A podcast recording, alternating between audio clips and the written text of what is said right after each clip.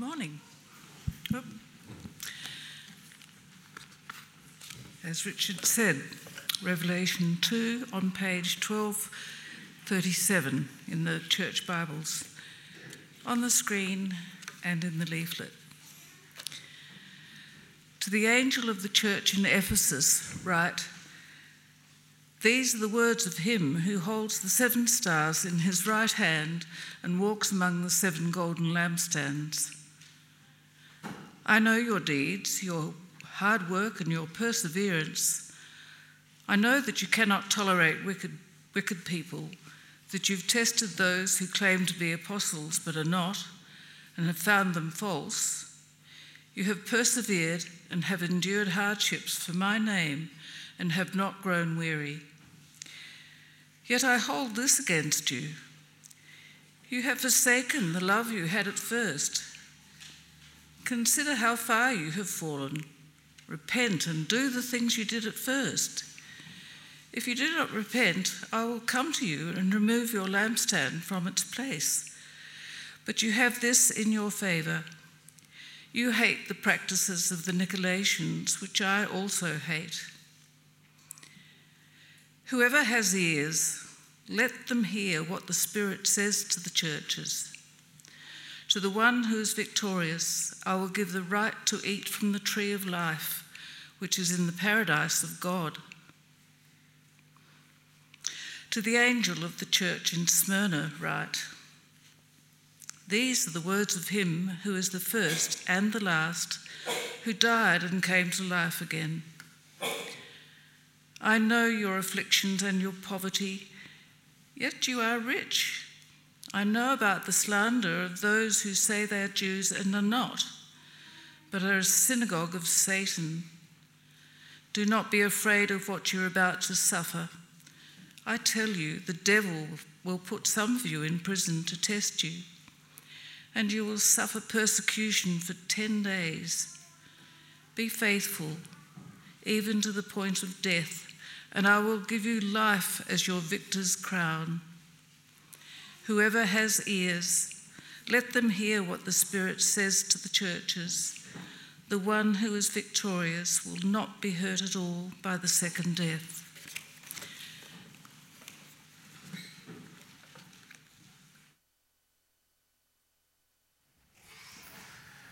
Thanks, Sue. Good Morning, everyone. It's great to be great to be back here. Been looking forward to this visit for for quite a while. Uh, quite a few years ago, um, this is before my time at Aldgate, I was at a, a different church in the, the Trinity Network that, that, we're part of. I was on the, the staff team as a ministry trainee. And I, and I remember an, an email getting passed around um, from a guy in, who attended a, another different church in the network. Um, he, and he'd taken it on himself to visit every single church in the network. I think, I think there were about eight or nine or so churches in the network at that time, uh, and write a review of each one. So just, just go along and, and review each, each Trinity church. Um, now, I should point out, he did it in quite an encouraging way. He didn't sort of rank them from best to worst or give them a five star rating or anything or anything like that. He was, he was trying to be encouraging and, and, and really just giving his first impressions as a visitor. Now, very interesting to read though. Like you, you, you receive an email like that with like review of all Trinity churches in the, in the subject. You think, oh, this is, this is going to be interesting. Your first thought is, I wonder what they said about my church. And then your second thought is, I wonder what they said about all the other churches. You, you sort of get into comparison mode, thinking about how everyone else did with it. Um, well, imagine how interested we would have been if it was Jesus who had sent that email with, and written all the reviews. If, if it was Jesus himself who was evaluating our church. Uh, that's what we get in chapters 2 and 3 of Revelation. We have seven letters that are, that are written to seven real churches, all of them from Jesus. And we're going to be looking at the first two of them this morning. Now, I think last, David Wright was here last week, wasn't he? My old Bible college lecturer, David Wright, was here covering chapter one for us. And there are a couple of key things that we see in chapter one which really set the scene for the rest of the book. Um, so, firstly, God's people are suffering. Um, but secondly, we have this awesome vision of, of Jesus who is alive and, and powerful and glorious. Uh, and so, Revelation is a letter from Jesus written to his suffering church. uh, encouraging them to, to stand firm and promising that he's going to return one day to make things right. Uh, and then in chapters two and chapter two and chapter three, we have, we have these letters within a letter, which is Jesus telling each one of these churches that, that existed at that time what, what that church needed to hear at that time. Uh, and as we read these letters ourselves, 2,000 years later, our, our church is obviously in a, in a slightly different context to, to the church of Ephesus and, and the church of Smyrna. Um, and so we need to understand what Jesus is saying to these churches before, before we apply it to ourselves. And, and to do that, we need to understand the situation going on at that time. Uh, so, pagan religion and, and, emperor worship, they were the, the big things in the Roman em- Empire at that time. Everyone was expected to, to recognize Caesar as king. And so, to, to claim that Jesus was a, a, greater king than Caesar and that Jesus was the king that we should be worshipping, well, that was seen as treachery in that society. This Roman religion was, was tied up with trade, economics, every, everything in that culture. Uh, so to be a Christian and to say that Jesus is Lord was, was extremely costly, both from a, a social point of view and a, but a financial point of view as well. You, you might find yourself not only facing social exclusion, but even in, in danger of facing physical harm. It was also a, a period of great material prosperity. It was a very rich time for the Roman Empire. Uh, so the church wasn't just in, in danger of persecution, there was also the, the temptation of the material world around them. There was this danger of being distracted and enticed by wealth and drifting away from Jesus. Uh, so, finding it hard from a, from a persecution and a social exclusion point of view, but also, also that distraction factor as well. I'm, I'm sure we can find common themes with, with following Jesus today in Adelaide as well. Uh, so, seven letters to, to seven different churches, and, and, they all follow a similar kind of structure. I'll, uh, I've got a slide that I'll pop up. I feel like I'm giving a, a lecture when I show a, a, slide like this. I think Postman Pat was a bit more engaging with how she managed to communicate it, although I didn't like Google Translate being, being knocked. That was the only way I got through German in year 12.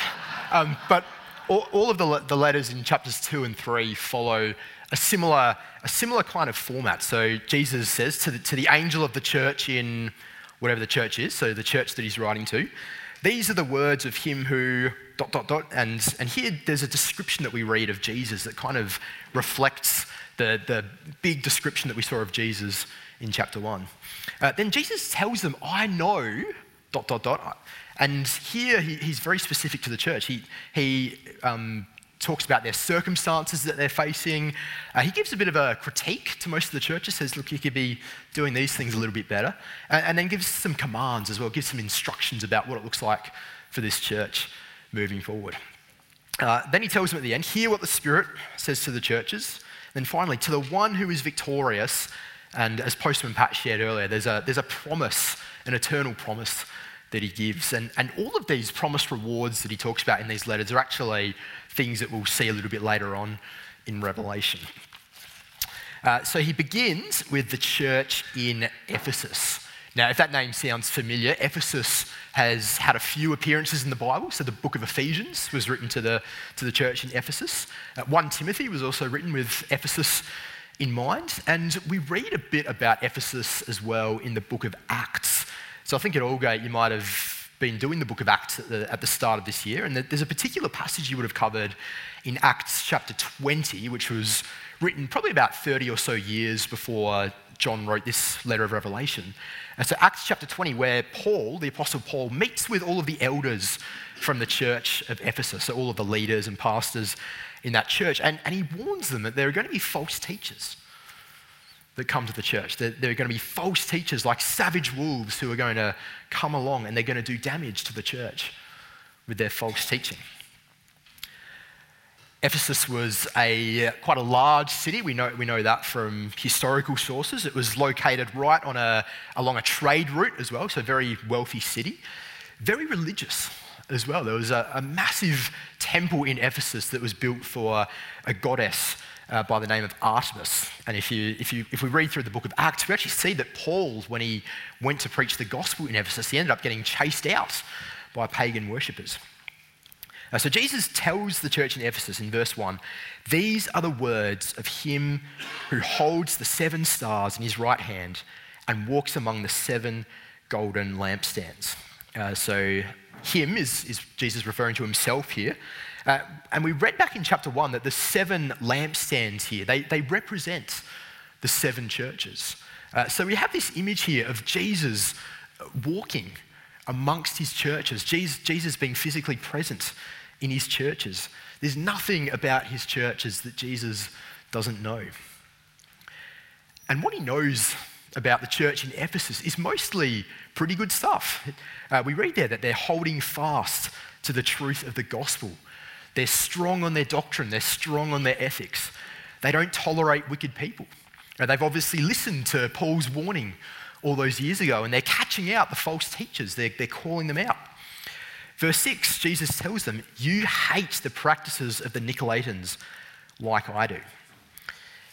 Now, we don't know for sure who the Nicolaitans are, but most likely they were a group who taught that it was okay for Christians at that time to participate in pagan worship. Uh, so the church in Ephesus has, they've persevered, they've endured hardship in Jesus' name. We read that in verse 3. They haven't grown weary, they haven't given in. This is the church who are really well drilled in their Bibles. Uh, they have all the right answers to the Jehovah's Witness who knocks on their door. They're prepared to, to invite their friends along to the next Alpha course, even if they risk getting rejected for that. When they go to Koorong, they, they know which books to buy and which ones to avoid. Uh, but there's a problem, Jesus tells them. There's a problem. Verse 4 You've forsaken the love you had at first. You're strong on your doctrine, you're strong on your ethics, well done, but you've lost your passion for Jesus. Now, perhaps they've been distracted by all the material wealth in the Roman Empire at that time. Maybe they've just slowly drifted out of love. Either way, Jesus tells them, Look how far you've fallen. Look how far you've fallen. Think back to the love that you once had for me? Jesus begs them. And there's a, a stern warning attached to his plea as well, as Postman Pat explained to us earlier. Repent, Jesus says, or I'll remove your lampstand. That is, your church is not going to survive. Now, maybe you can relate a little bit to, to where the church in Ephesus is at. Um, maybe you, you, feel like your Bible knowledge is, is pretty good, but but that deep affection for Jesus just isn't there like it once was. Uh, perhaps you've been in the church before where, where it's just all head knowledge, but there's no, there's no passionate love for Jesus. Now, I don't think any of us particularly want a relationship with Jesus that's like that, do we? Where it's, where it's all head knowledge and, and no heart. Um, but there are seasons where it can feel like that. Um, so, how do we safeguard ourselves from that? Or, or how do we free ourselves from that if that's where we're at at the moment? Well, perhaps a comparison with marriage is helpful at this point. I realize lots of us aren't married, but, but it's, a, it's a tangible picture that, that makes sense to us all. The, the Ephesian church here is a bit like a, hu- a husband who puts out the bins on bin night, um, does everything that a good husband would do, but he just doesn't love his wife. Or a good, faithful wife who's just fallen out of love with her husband. In our home, we, have got a heap of family photos that we, that we have up on the wall. We've got um, photos from our wedding day. We've got uh, pictures of Rory when just soon after he was born. Got lots of different family photos of different seasons of life not because I come home from work and I think, oh, who's in my family again? Who do I have to say hello to? Who shouldn't be in this house? Um, but, but because those photos, they are really precious reminders of, of the deep sense of love that we felt in that moment. You know, I, I love Alicia more now than I did when we were engaged, when we got engaged seven, seven years, seven years ago. yeah, almost seven years ago. So it was a great day. But there, there was, there was something special in that moment. There was something, there was something I felt, an excitement I felt in that moment that, uh, that I don't, you, you can't possibly replicate that every day. No one's got that much emotional capacity. Um, oh boy. um, you, you, know what I'm saying, right? um, that, that feeling that, that we get when, I, when, I saw, when we saw Rory for the, for the first time, it's just a really special moment. And, and seeing those photos, it's a reminder of what it meant for us in that moment and, and what it still means for us. And so Jesus is, is calling the church in Ephesus to something similar here, to, to think back to when they first met him, when they first chose to follow him, when they first came to realize that Jesus laid down his life to save them, uh, when they first loved Jesus, when they first cherished him, when they first knew that he was more precious than anything or anyone else when they knew that following him was worth whatever it costs. If you're someone here this morning and you've put your trust in Jesus, do you ever think back to that love that you had at first? Do you reminisce? Do, do you remind yourself why it was that you chose to follow Jesus? Now, it's going to be different for all of us. The, the story of how you came to faith in Jesus might be such an epic story that, that um, you could make a movie about it. You, you just have to screen your phone for all these calls from different churches that want to get you to come along and share your epic testimony at their, at their church services. Uh, or it might just be really ordinary. Maybe you can think back to an exact second when, when it all clicked and, and when, you, when you put your trust in Jesus, or, or maybe you can't. Maybe it was something that happened over weeks or months or years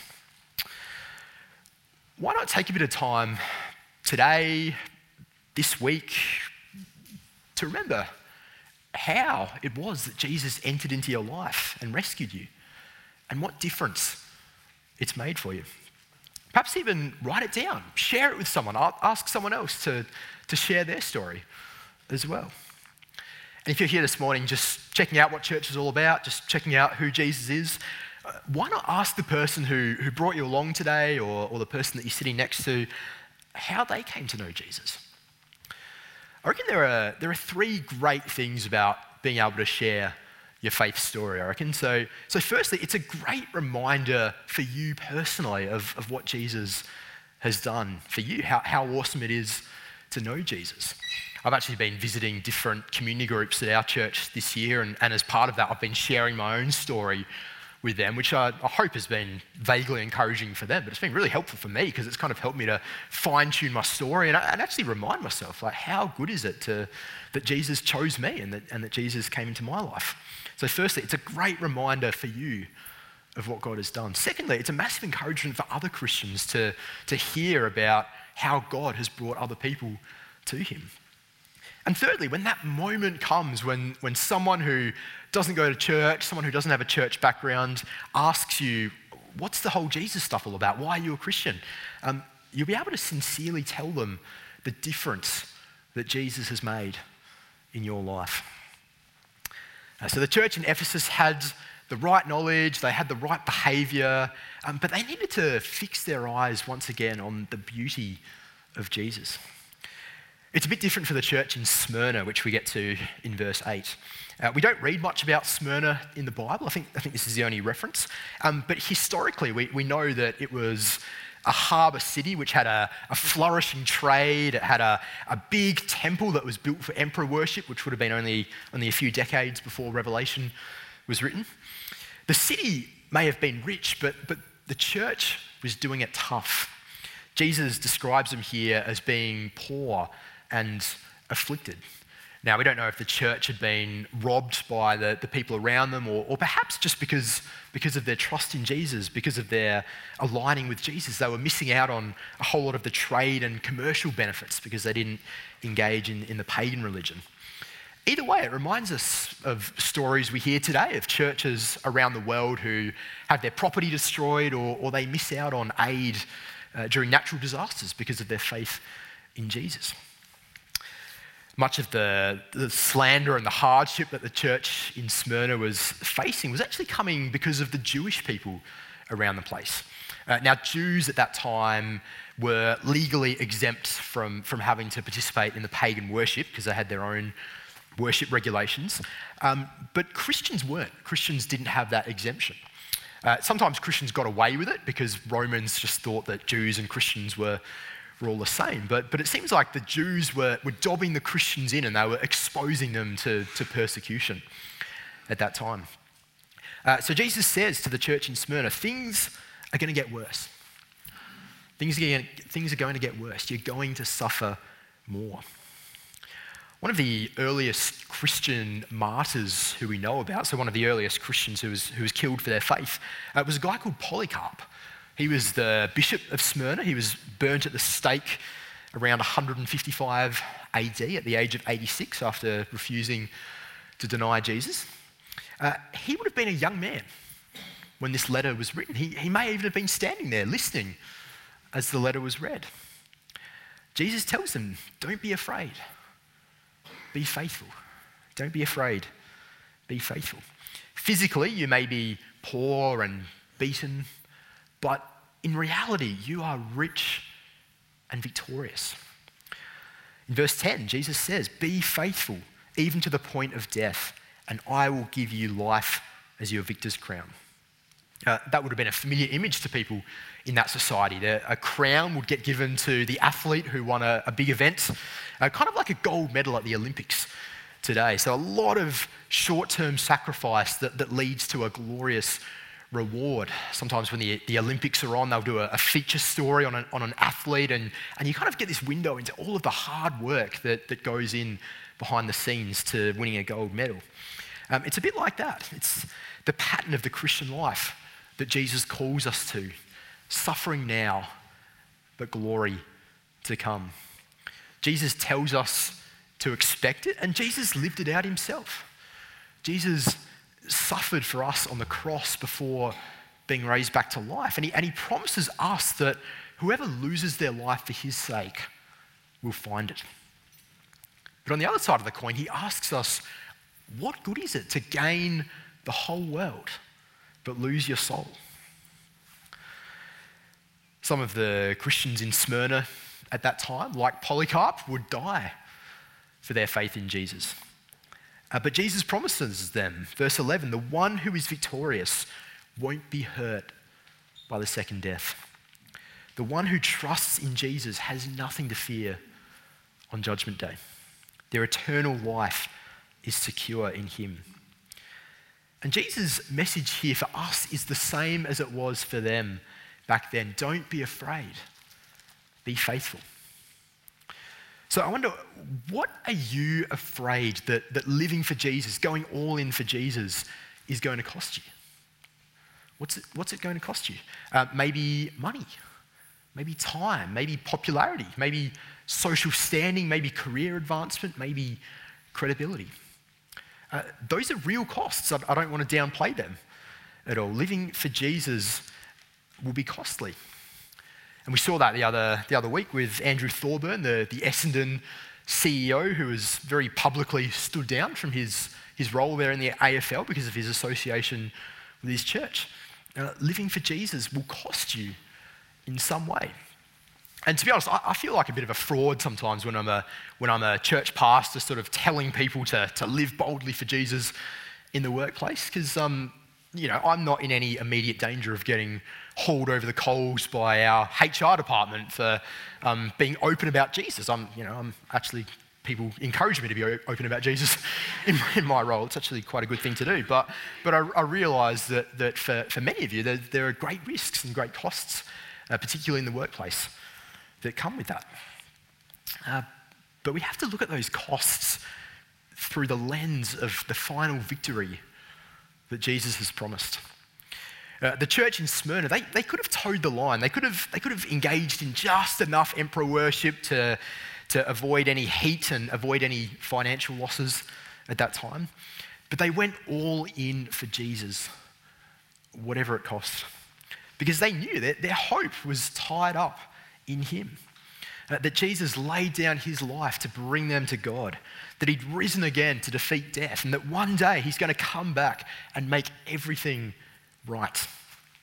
And that nothing and no one can get in the way of his plans and purposes. Uh, they knew that, that whatever it cost to follow Jesus, it was worth it. Jesus once told his disciples a, a, very short parable that, that sums this up really well. It's in Matthew chapter 13, verse 44, and he, and he tells them, The kingdom of heaven is like treasure hidden in a field. When a man found it, he hid it again, and then in his joy went and sold all he had and bought that field. So, what Jesus is saying is that uh, when we realize what it means to know him, when we realize the hope that we have in Him, we know that it's worth the cost. So, what might it cost you to live for Jesus? Well, sorry, what might it look like for you to, to in your life to live for Jesus, whatever the cost? To lose your life for Him. Uh, maybe it's giving up a bit of time and, and getting involved in one of these ministry teams that was promoted up the front this morning, joining one of these teams and, and serving in this way. Uh, maybe it's having an honest look at your own personal budget and thinking, could I start giving money or, or give more money towards Christian ministry? Maybe the next step is, is crossing that pain barrier with someone who you know who doesn't know Jesus and, and asking them, what is it that you believe? Seeing where the conversation goes, taking the risk, inviting them along to church, for Christmas, maybe, risking that relationship for Jesus' sake.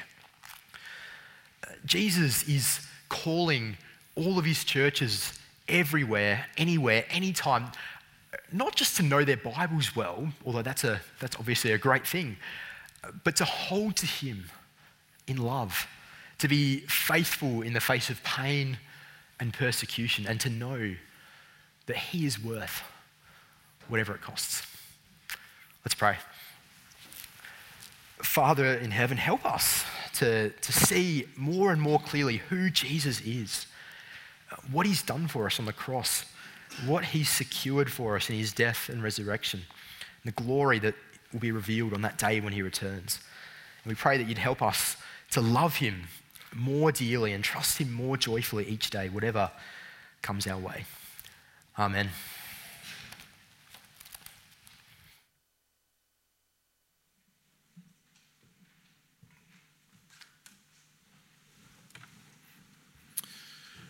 We're going to have a time of confession now, and uh, it'll be up on the screen. The, the words in, in bold uh, we'll say together.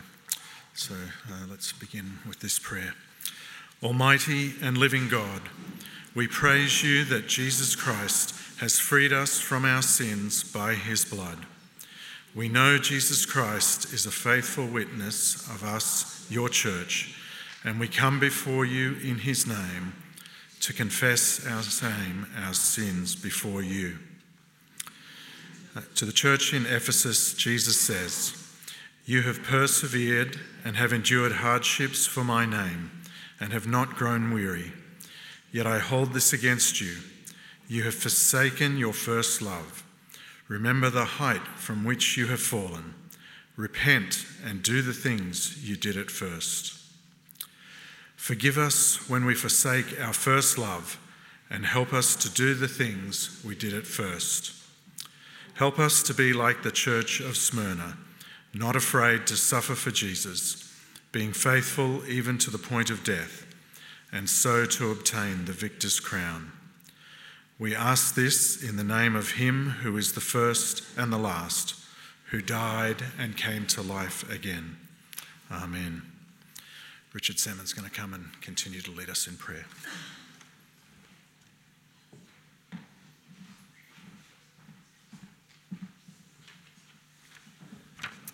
Good morning, all. Please just, we'll take a moment before I pray. Um, just bow your heads in silence uh, and just maybe reflect on what we've heard this morning, uh, how we've lived during this week or just sit and just acknowledge that God's with us at the moment.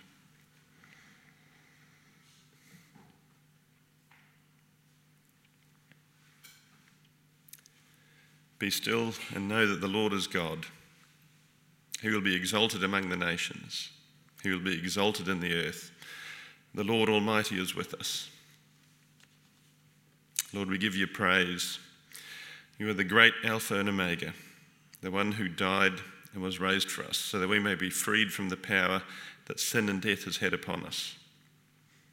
Heavenly Father, you are a great refuge and strength. You are the author of all goodness. And we ask today that you will hear our prayers and the prayers of this church and grant the things that we ask for faithfully, as we know they have been given to us through Jesus Christ. Thank you for your word so that we can know your character so clearly.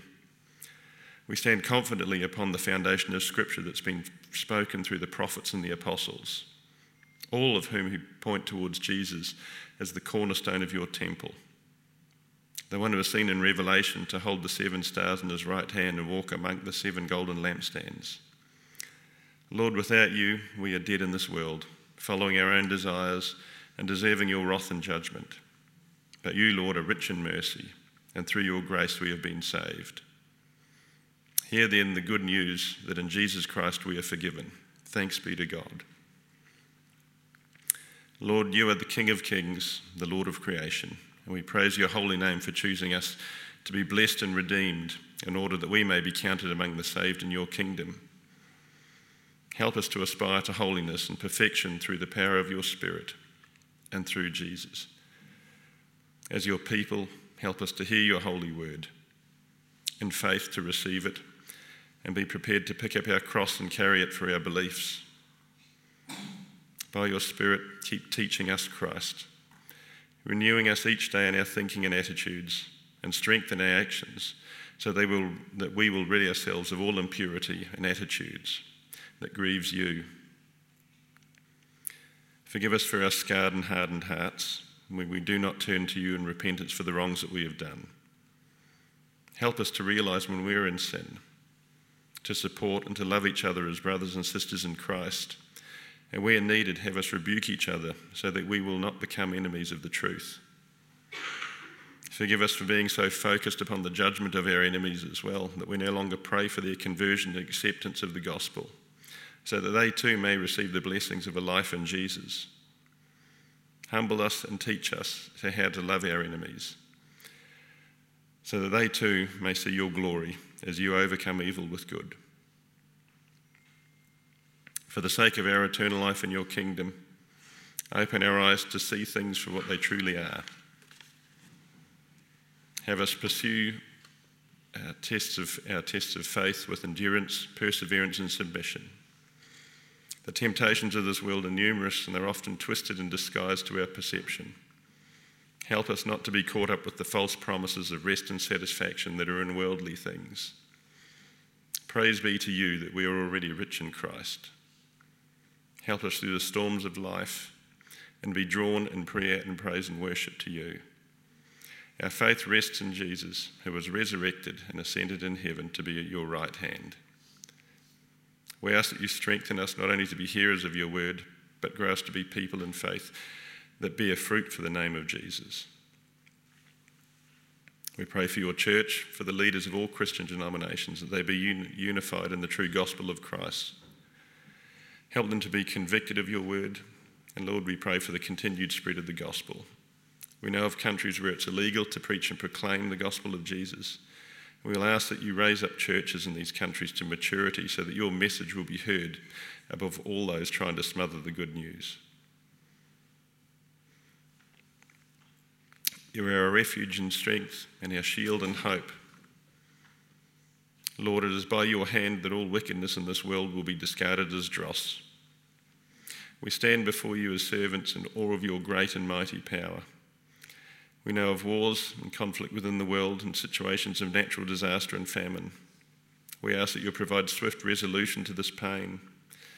For those who are being persecuted in your name, we ask for strength to sustain them in faith, knowing that it is Jesus who remains their true salvation. Lord, we pray for the Christian students who have exams at the moment. Thank you for our Year 12 students finishing school. Please grant them peace as they approach exams and remain strong in their direction of their future. For Shannon and Tom, who have a psychology exam on Tuesday, and Noah, who has geography on Friday. We ask that you will strengthen them and pray that they'll use this time wisely. We ask for opportunities that they will share their confidence in the gospel rather than in their exam results. We ask that you will lead them in ways of using their study to build the body of Christ. Lord, have us become a community that does have Jesus as head, putting off our old selves that are of, and recognizing things that are this world. We ask that you guide our steps of this church and send your spirit to lead those in this congregation. Lord, we pray all these things in Jesus' name. Amen.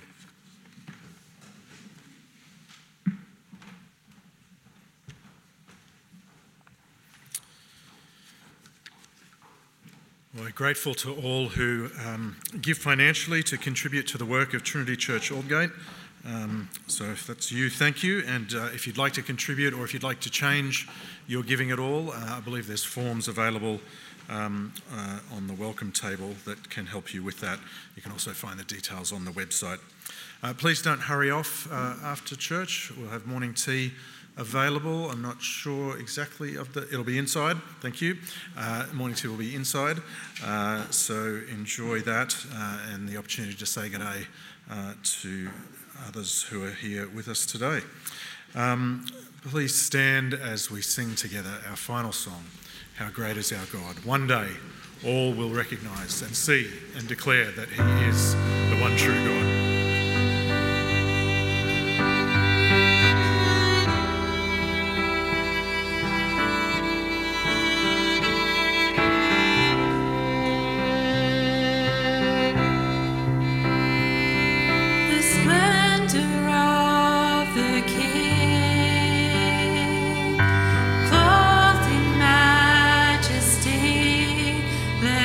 The earth rejoice.